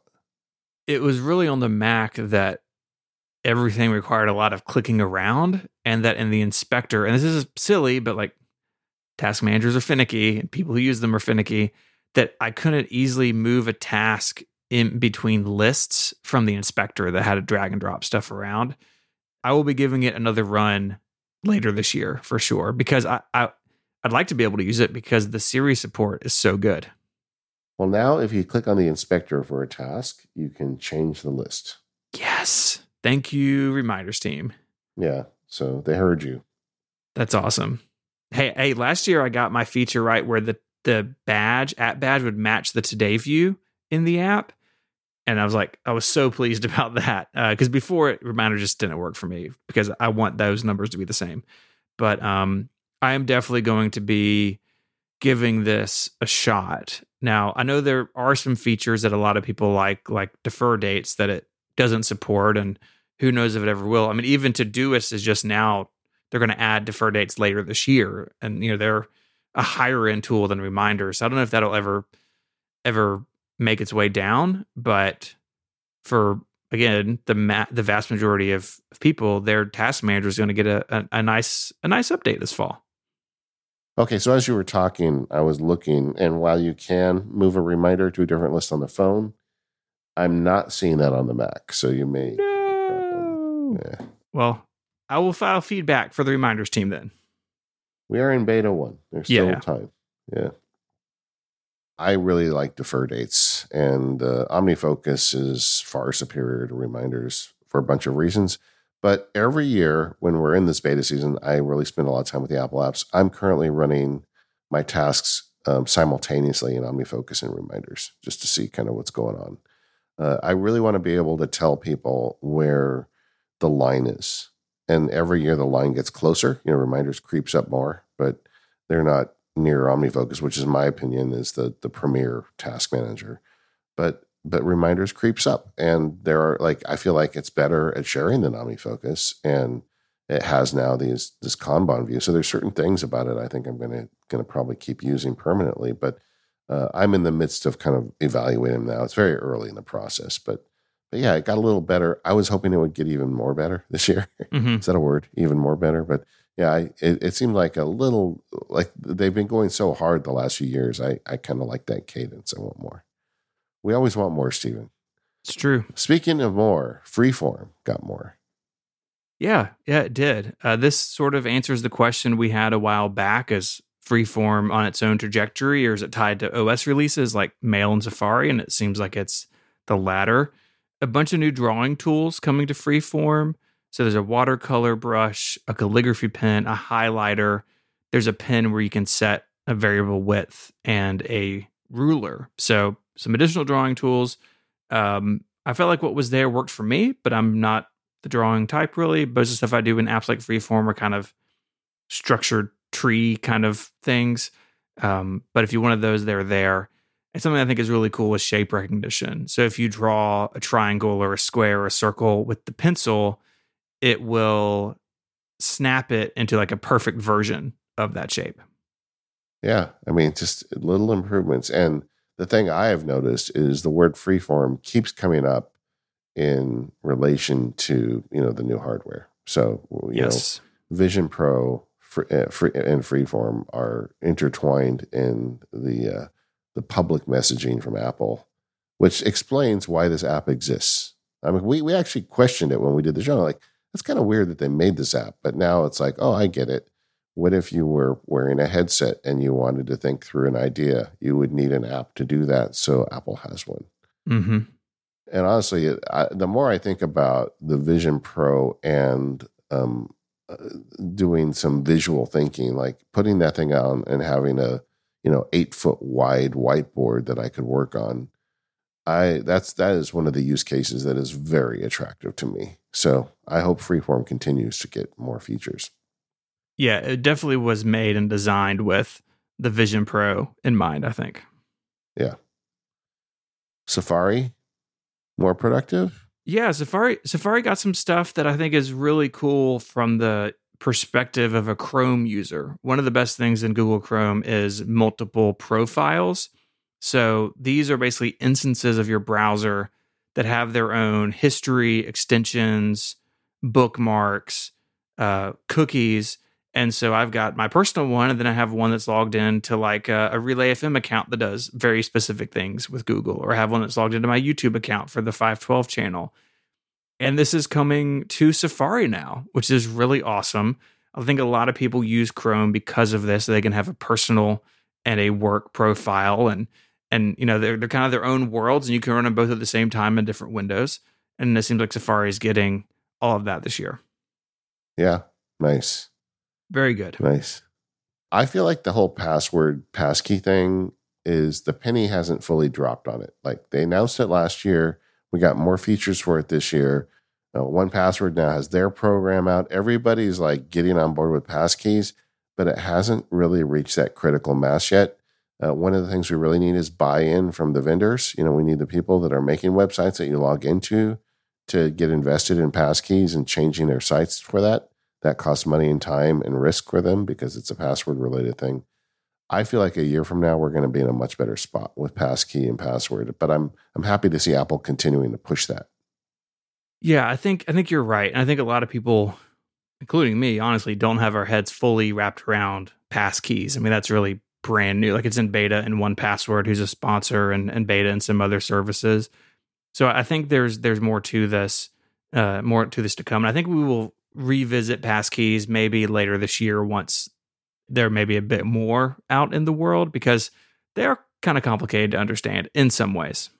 They are, and they're also kind of simple, but you need to see them working to really to really grok it. But yeah, we will have more content for you on that.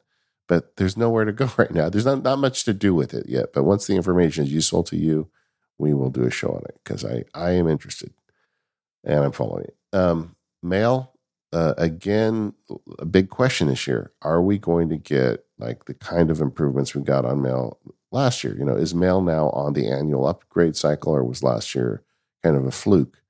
Well, the answer to that question is a little mixed. Um, they, uh, there is some improvements to mail, but it's really not like last year. Yeah, yeah. Last year was the sort of the big year for mail. In fact, some things are going away. So the old mail plugin architecture, you know, they they shifted gears a while back to a new, more secure plugin system for mail, and uh, the old ones are going to be going away with macOS Sonoma. So they were deprecated uh, back in Monterey. And uh, we have a link from our friend Adam, who was on the show a little while ago. He runs MsgFiler and, uh, and some other things for mail. And uh, they are um, unfortunately gone now. So if you are relying on the more traditional mail plugins, you're going to need to to find another solution when Sonoma comes around. Yeah, and this is not a surprise. I mean, no. Adam and everybody doing this knew this was coming, and uh, honestly, this needed to happen because I don't want the mail application becoming a vector for someone hacking my Mac, yep. and uh, so that's all okay. The, what's disappointing is the the new improvements. Uh, so it will try to find your travel emails to put it at the top of your search results. You know, that's cool. So it's using a little bit of artificial intelligence to say, oh, you've got a trip coming up and that's in a week. If you search your mail, I'm going to try and weight that heavier so it shows up so you get to it faster. There's nothing more, you know, I've been in that spot where you're like at the at the desk at the airport and you need to get like something that got emailed to you, and you're like looking through email, and everybody behind you is looking at you like you're a jerk. I I get that, but you know that's a nice little feature. and then uh, you can add big emoji to your messages. You know, great. Hey. That's great. uh, but you know what? You can't add to your messages memoji. I don't understand that. You know those memoji stickers. Oh yeah. I like them. I use them. I use them in my messages. But I, I also like to use them in email replies. You know, some sometimes people send me a little message as Max Parkey, and they uh, I want to give them a little thumbs up or something. That uh, hey, I got that. Thanks. And I've created you know scripts to do it on my Mac, and I had to screenshot them. It's very complicated what I ended up doing. But why can't we just get those in uh, mail replies? Don't know. But uh, I feel like uh, there's there's a lot of fruit on the tree for Apple Mail, and you know, Mail is evolving. Apple Mail is still a good app, and it's solid. But man, I, I do wish they would add some more features. We talked on uh, dictation and Siri some in the episode we recorded at Apple Park, but I, I did want to touch on. I, I don't know if I couldn't remember if we mentioned it, so I put it here. But you can in iOS 16 use dictation and the keyboard together more than you used to be able to. But Yeah. you can you can now like be typing while dictating from from Apple's Note. How does this work? Yeah. Uh, great. The the dictation is. I just did a thing for the labs where I dictated like five or six paragraphs. And there's like one or two errors. It's it it's so much better. And the thing you can do now that I've never been able to do before with an Apple device is dictate while not looking at the dictation. If that makes sense. So like one of my favorite workflows is if I'm doing something complicated, I will have maybe a MindNode or some kind of outline I'm working off of as I'm writing. And I'll be looking at the outline and just talking into the microphone. But historically, I would always have to keep an eye on the Siri dictation because it can go off the rails sometimes. Like it starts to misinterpret and that kind of compounds on itself. And then suddenly, like, there's just madness coming out of my keyboard. Uh, and with the new model, that just doesn't happen. So I've been dictating without looking at it, which is not something I would I would do before Mhm. this this this release. So yeah, it's great. It's great. I haven't done a lot of that where I'm typing while I do it. I need to test that that further. But yeah. just overall, I'm very happy with the dictation. I don't think my brain could do that very easily. Typing and talking uh, is hard to do at the same time for some of us. On the Siri front, they've dropped "Hey" from the wake phrase on some devices, not not all devices, and I think more importantly, it can now handle multiple back-to-back requests without having to reawaken the assistant. So you could say, "Assistant, you know, uh, tell me the weather and open my blinds. And in the past, that would be two different interactions. And so it can Yeah. keep up with this a little bit better. Um, I've not been able to play with this yet, but if it if it works, that's going to be fantastic because Siri is very back and forth right now when you have more than one thing you want to get done. Yeah. But as someone with a daughter named Sarah, I would really like the ability to reprogram that word. Oh yeah, and, and on on the Amazon product, they have a couple of phrases, and and Apple, we should say it is you have an option to leave the hey part on or off. But yes, with a Sarah in the house uh, or in the family, I'm sure it is uh, painful sometimes. This episode of Mac Power Users is made possible by ZocDoc. When someone is just exceptionally good at what they do, could be a waiter, a chef, or a doctor, you know you're in good hands. It's like seeing a waiter trying to balance five trays of sizzling fajitas in one arm. You're confident they can get it done. And when you find the right doctor, you can just feel it. You feel heard and at ease.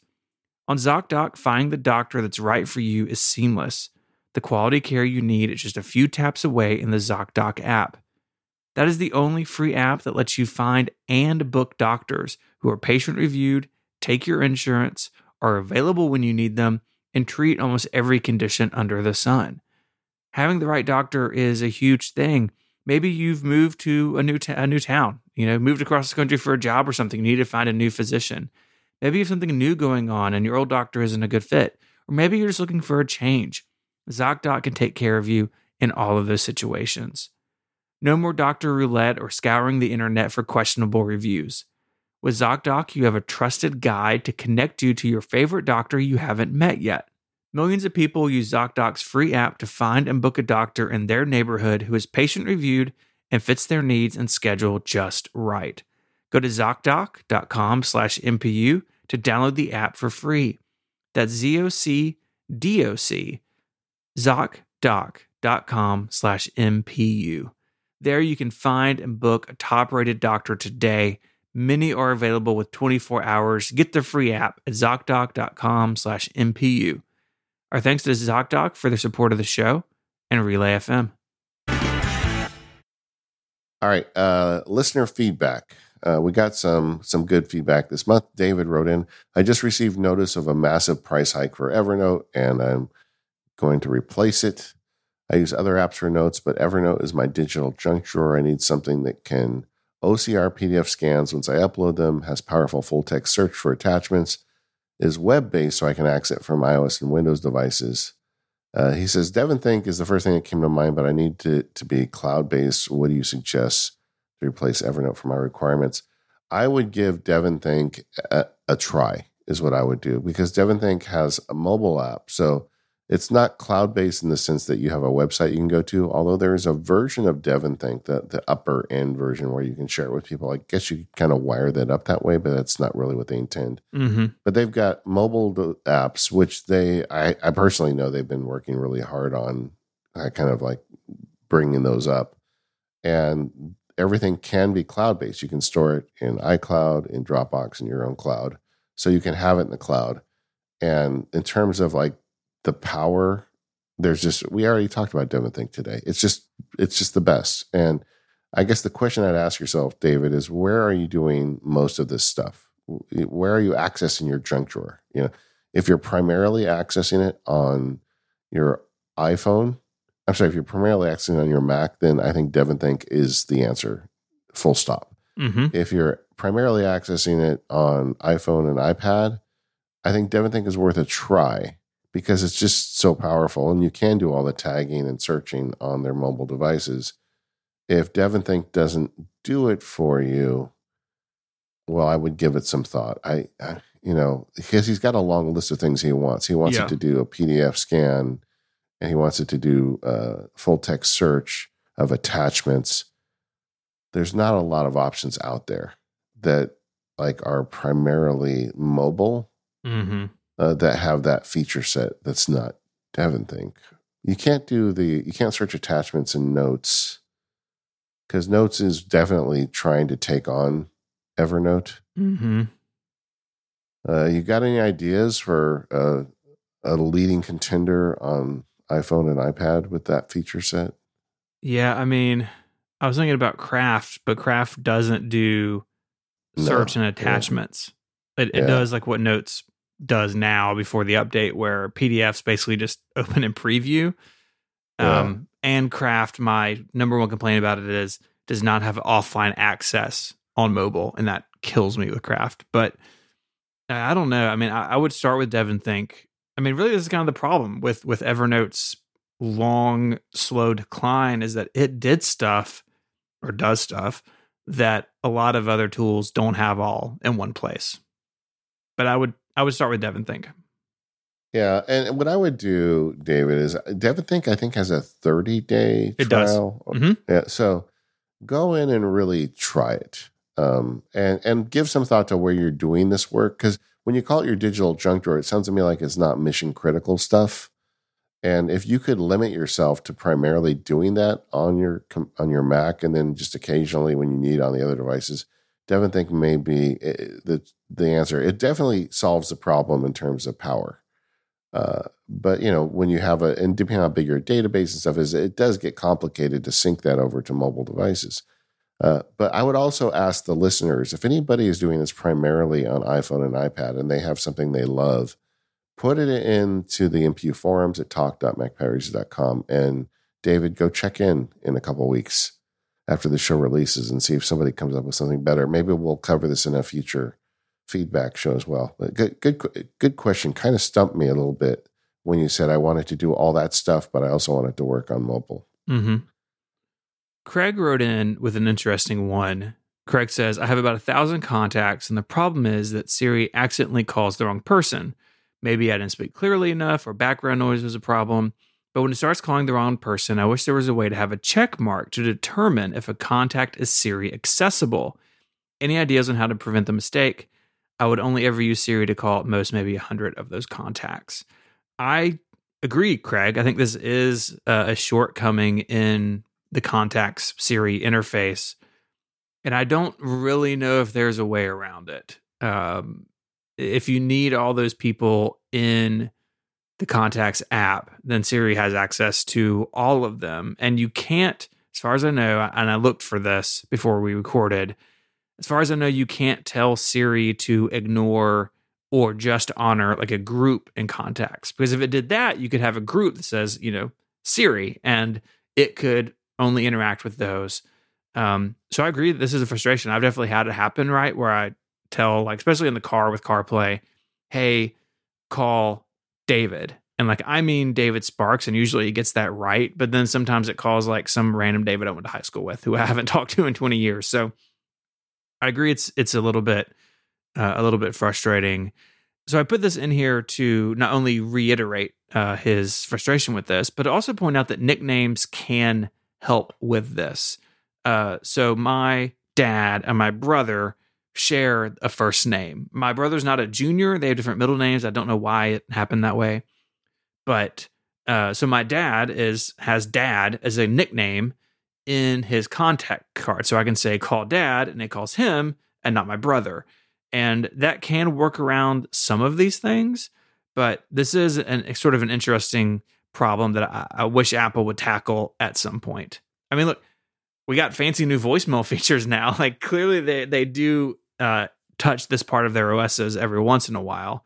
And like we said on our contacts episode, most people don't ever get rid of contacts. Our contact lists just get bigger and bigger over time.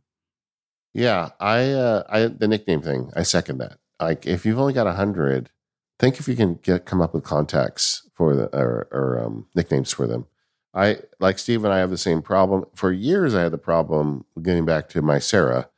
I hope I'm not triggering a bunch of people's assistant when I say that, but I would uh, ask it to call her, and there was an old client of mine that I hadn't represented in like ten years, and it would always call that person. And every time I would stop it and then say no, and then I'd push the button for my Sarah, and and I was thinking at some point, doesn't this phone get smart enough to realize every time I suggest the one person, he goes to the other one, right? Mm-hmm. Well, it stopped doing that to me. It now I it does the right person. I don't know if that was onboard AI or whatever. Um, in fact, now that I think about it, I think I deleted the client at some point. I was like, I don't care. Yeah, exactly. That's the fix, right? yeah, you know. So yeah, that's not really very helpful, Craig. But yeah, but yeah, nicknames. Maybe nicknames can help you. But uh, this is something where uh, Apple could definitely get better. Yeah.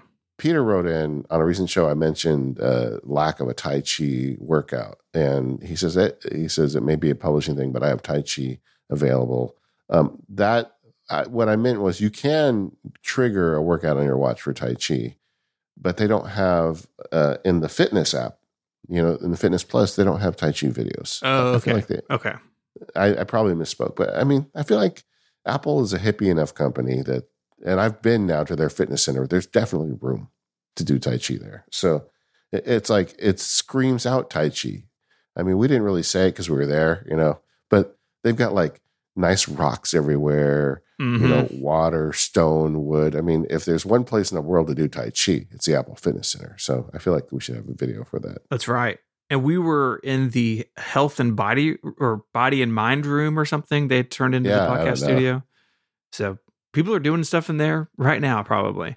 Make a video, gang. Yeah. What I would like a workout type for is yard work. I was talking with Dan Seifert yes. The Verge. He's a friend of ours. And yeah. over the weekend, I think he had a post on Mastodon and it was like he just turns outdoor walk on, like Moses grass. Like there's got to be a better way for this. And lots of people do yard work. I, I think the uh, activities app or fitness app now, they changed it like two years ago and I never get the name right sort of lacks some like everyday type movement things that yeah like mowing my grass isn't a workout workout but my heart rate's up and i'm sweating and so it's probably good for me You know, I have an electric mower, so I'm not breathing in a bunch of fumes. Um, so I thought about that when I saw Peter's comment. Well, I, I do the same thing because I garden a lot. Like I have, I pull weeds and I trim trees, and I, I'm like that is very much a part of my my workout routine is gardening. Um, and I just put other, but I I always I always log the workout because I feel like I want credit for it, and mm-hmm. I do sweat and I do really get my heart going. You know, you know, sit down, stand up, pull weeds, saw tree branches, all that stuff. You know, you're you're burning calories, so I want to get credit. Yeah, absolutely. But I just use, I use other. There should be like just a gardening one or something like that. I agree. I even do the same when I because I have a wood shop, but I do a lot of by hand, a hand plane. And you know what? That is a workout, right? You're oh, trying yeah. to flatten a board with a piece of steel and uh, you know and my heart really gets going and I, I do the same thing i listed as other but I, i'm not expecting apple to have hand planing as a workout but you know it's very specific if they do add it i will know that they listen so guys if you really want to let me know you're listening just add go. hand planing if you add it uh, Sparks will make you a beautiful piece of wood for your desk at Apple Park. I will. I'll make you a little like keyboard rest. That that's easy, and I'll hand plane it and I'll log it. yeah, I mean, th- they definitely add activity types over the years, and it, started out with a pretty simple list. You know, whenever it was nine years ago, eight years ago, when the Apple Watch first shipped. So they have added a lot of things, but like there's sailing in there, like how many people sail with an Apple Watch versus do yard work with an Apple Watch? Yeah, I feel like that's like a that's like a rich man thing, right? It's yes. like oh, I don't need yard work, but I definitely need sailing. Yeah, yeah, yeah. What manager at Apple has a, a sailboat and they were like, you know what? I can do this, so I'm going to do it. Come on, be a man of the people, you know? That definitely somebody that was there and had stock when Steve came back.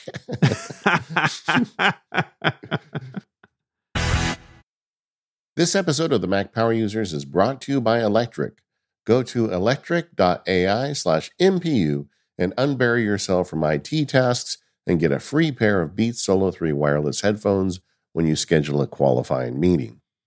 When leading your small business, it's not all glamour. In fact, sometimes it's a matter of spending hours onboarding an employee, which you're well equipped to deal with, but maybe you don't have the time. The team over at Electric knows small businesses, maybe like yours, face these challenges.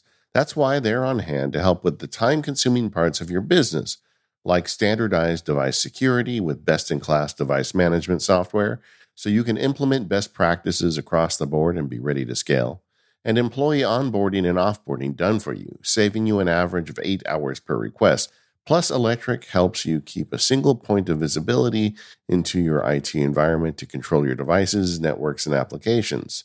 Their simplified reporting allows you to achieve and maintain compliance, and proactive IT recommendations and automated workflows make IT easy to manage for even non technical users.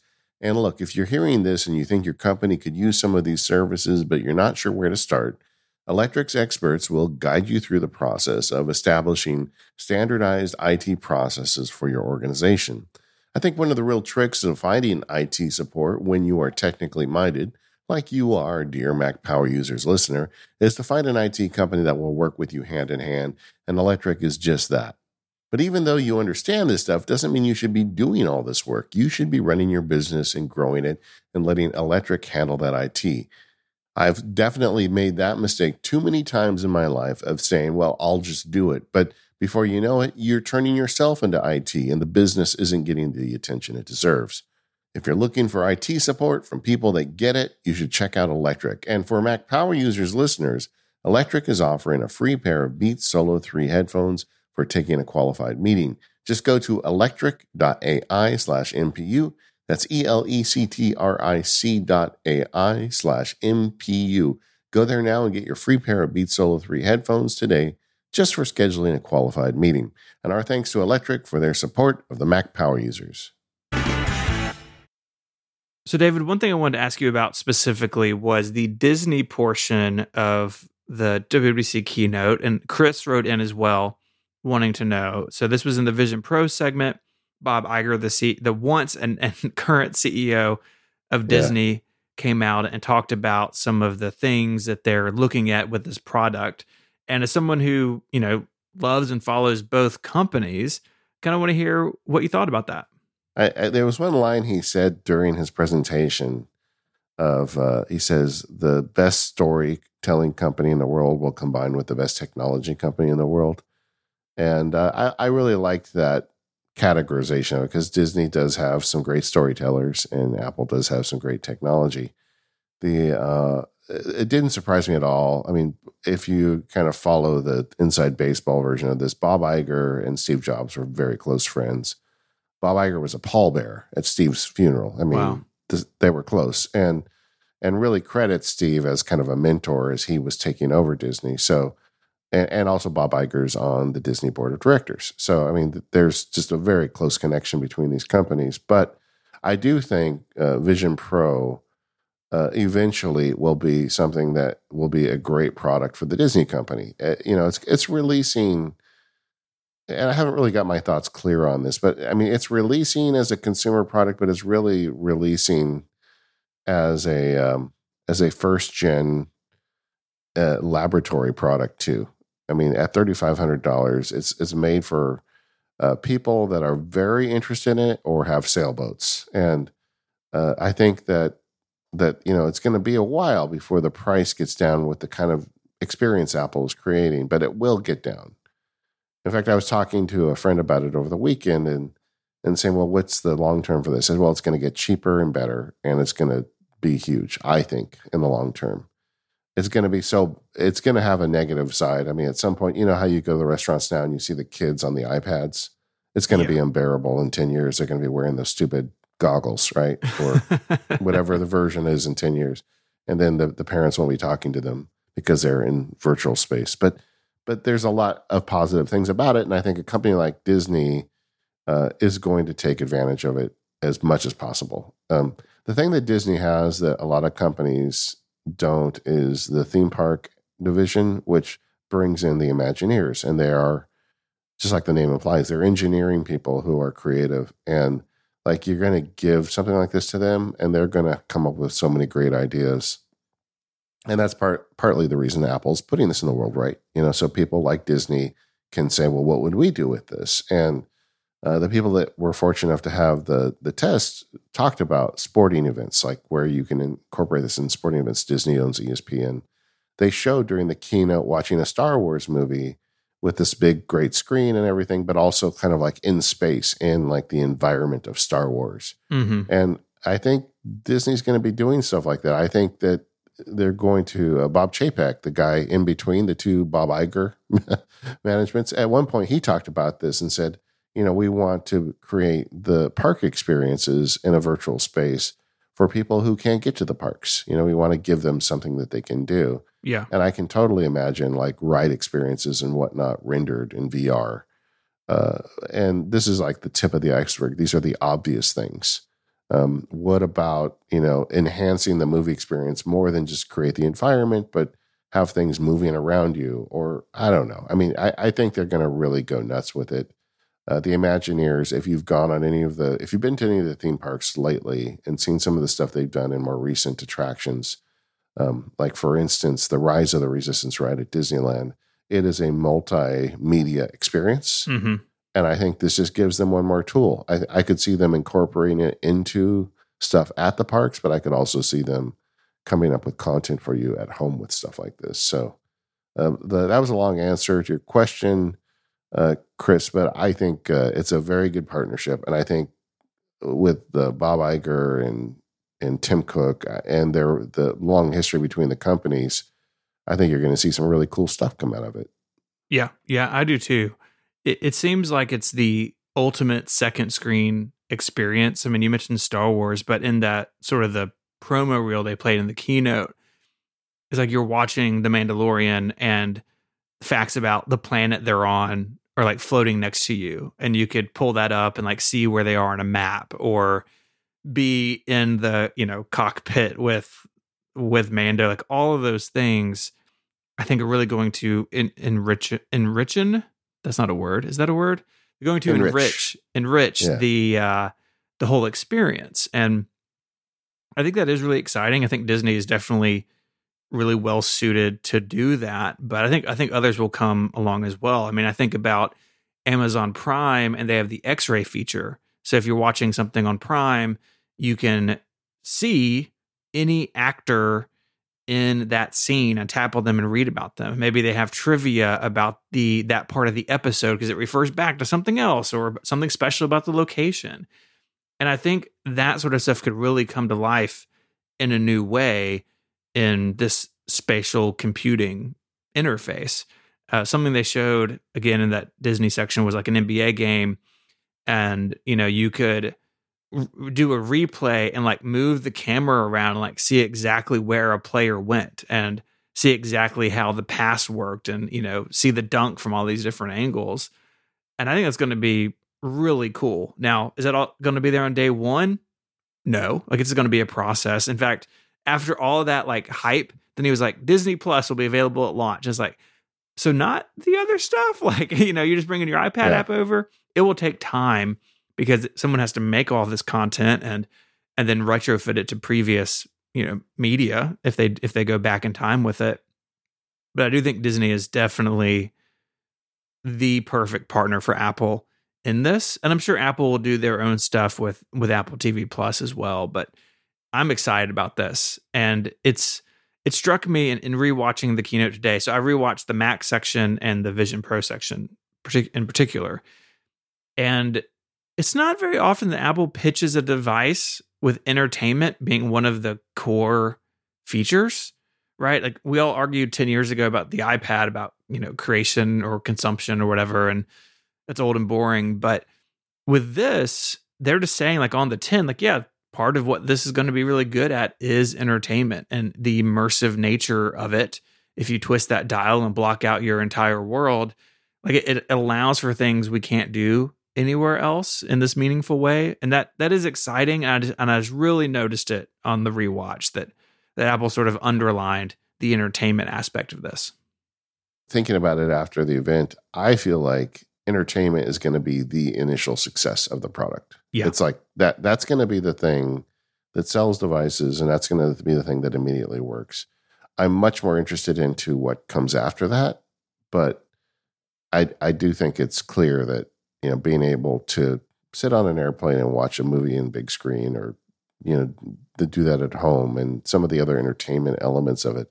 I think that's going to be the easy sell for a lot of people. Mm-hmm. And the sports thing is huge. Like, I am not as big of a sports guy as some people, but like I, I've watched football games, like American football games, and I'm like, boy, wouldn't it be cool if I could just watch that receiver run his pattern from a certain camera, right? Mm-hmm. And watch that play how I want to see it. You know, because yeah. football, there's so much going on. You only get to see whatever the editor chooses to show you. I feel like like that kind of stuff could be very possible and, and make me feel like I'm there, you know, see the hit close or whatever. And uh, it's going to require people to change the way they cover this stuff and probably camera angles and all sorts of things. But but I feel like the desire is there because I think they see money, right? I mean, ESPN is going to be able to sell you a subscription where you can watch baseball and you know sit right over the umpire's shoulder. Yeah, why not? Right? Yeah. And people will pay for that, and especially sports fans. You know, so I think there's just a lot to happen here, and even the way they announced it uh, they kept saying we have more about this and that. Like they haven't really talked about the gaming thing with it. They, I feel like Apple has more in store between now and launch. I feel like we're going to get more little mini announcements or events or something to like cover more of this product. Oh, definitely. I expect that it will share the stage with the iPhone this fall and you know we'll we'll see more of this. And I could also see it being a thing. They said early next year where maybe really close to it coming out, we learn more about some of the the entertainment stuff it can do. Because, like you said, and I agree, I think it's going to be the big winner for a lot of people. I think people will find it useful for other things, but I think entertainment's kind of the the most obvious one. And and from a content creation standpoint, I'm interested to see in what sort of tools and workflows come up to allow those experiences, right? So you mentioned football. I think it's a great example well, I want to see what that that receiver's route and and what direction they took. And if you have a bunch of camera angles and I can just pick one, well, that's fine. That's pretty easy to do now. But like the next level stuff where I can spin the field around as he's making his route and, and seeing Exactly. what, what's happening, like that's going to require a lot of technology and workflow stuff. And so I'm excited to dig into that in the future as well. I, I am sure at some point in the future on MPU, we will interview somebody who does this sort of stuff, right? Because we're interested in it. And that's all fascinating too. You know, you talk about who, who the Mac Pro and Mac Studio are for, those kind of people, right? People doing that sort of Yeah. work. And I'm, I'm almost uh, really for me, it's like two sides of a coin. I'm very interested in being able to watch basketball and football in this thing in these ways, but I'm also super interested in how they're going to make that work. Yeah, and I also feel like like if you ever played like a sports video game, it's fun to like freeze it and move around and Oh, see yeah. how yeah. And I feel like why not do that with humans? And I think this is the product that kind of makes something like that possible. Mhm. Uh, Jay wrote in, uh, I've been struggling with the problem David mentioned on 696 legacy iTunes account and iCloud account. And the specific problem he was having is that with his family sharing was about to hit the two terabyte limit. And uh, his app, because the Apple One was on the legacy account, he wasn't able to buy the extra two terabytes. I mentioned in that show I had the same problem. And what I did was I just added the legacy account to the family and then I purchased it under that. And that allowed me to get me up Yeah. to four terabytes. I uh, and he says that was brilliant. And first of all, anytime you want to write in to say I'm brilliant, I will take that. Thank you. Although I'm not sure that was my idea. I don't remember. I think I researched it at some point and I read somewhere, but I, I don't know where to give credit for it. But I don't think I just came up with that out of the blue. I think I, I heard that somewhere. But yeah, thanks, Jay. Anyway, I'll take it. Glad it helped. Yeah, me too. And I really just wanted to highlight it again because I think in 696, which we recorded like three weeks ago, so who knows how time works, but Yeah. um, I just wanted to underline it here because I think a lot of people are, are going to bump into that now or in the future. I mean, we're at like one point something terabytes in my family. And as you know, gave my daughter her first iPhone, as I've mentioned in the past, and that iCloud use is like ticking up. she takes photos Yeah. and stuff and video on her phone. It gets it gets backed up, and I have iCloud photo library turned on for her. So this is a good uh, a good thing to know because a lot of people not only run into that, but have that legacy purchasing account, like we said. So uh, I just wanted to kind of put an underline on it here in the feedback episode. I do wish Apple would make this more clear that this is how it can work, and or go above the four terabytes. Because I think you said like you you you're going to be skirting with that here, and potentially you know not too not too far away. Yeah, I've been thinking about it, and what I'm going to do is like it's A lot of it is my documents, and I'm going to get serious about like taking stuff off the cloud. You know. Yeah. Which honestly is probably the opposite of what Apple wants to happen. They want me to be more reliant on their cloud, but I'm gonna, you know, like some of the field guide resources and stuff. It was nice having it in the cloud, but the fact is, I do all that on my one production machine. Mhm. I don't do it on the laptop. Uh, I don't. It's convenient to have it in the cloud, but it doesn't need to be. So I'm going to start like getting serious about that. Yeah, Which, which, like I said, if you're at Apple, you would be like, no, I want him to use our cloud more. I want him to be more dependent on it. So, uh, you know, if they want that, they need to come up with better storage purchases options and uh, ways to increase it. We didn't hear anything about that this week at, or last Mm-mm. week at WWDC. no, so- it was real quiet on that front. I, I did a similar thing when I went from two Macs to one. I had some stuff on Dropbox that was really just there, so I get it from both computers, like if I needed it. But that was Yeah. rarely the case, right? So I, I moved some stuff off the cloud just to my local documents folder, and I could definitely do more if I needed to, as long as I'm living the one Mac life that I'm doing now. So that that is an option as well, right? Kind of reevaluating what you have there.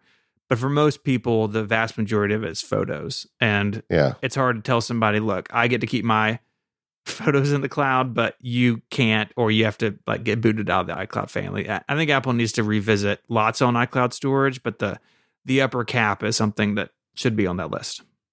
Yeah, I mean, when you're selling these phones that take these massive pictures and people have kids, and it's just inevitable. So, good luck, buddy. Yeah, and, and what what happens when we're all taking 3D, you know, photo and spatial video and, and stuff at our kids' birthday parties? Yeah, exactly. I Those didn't files aren't going to be mention that. small. Yeah, I was thinking, man, that's going to be a big file when that's done. That that thing is going to be massive. It's not just a 2D movie; it's a 3D movie. So Mhm. it's like, how much data are you going to have in there? It's true. And and every year, the iPhone takes bigger and more, you know, intensive pictures. I mean, it's just, yeah, this is a problem that needs solving. All right. Uh, I think that'll do it. Uh, feedback shows are so much fun, Stephen. They go so fast. I'm looking at the clock, going like, "What happened? We went Yeah. long today." But the, uh, but I love doing these shows. I love hearing from the listeners. Uh, Both Steve and I, I think, uh, want to thank everybody. Uh, all the great, uh, kind things you said to us as we were going through uh, WWDC, and we got to go do the show at Apple Park. Thanks again to Apple for that. I mean, it's fun being recognized by Apple. We've been working hard at this show for a long time, and we want to make it the best possible content for Mac Power users on the internet. Uh, thank you to our sponsors, SaneBox, 1Password, ZocDoc, and Electric. We are the Mac Power users. You can find that forum over at talk.macpowerusers.com. Stick around if you're a more power user. We got CarPlay stuff to go on with. Uh, otherwise, have a great day, and we'll see you next time.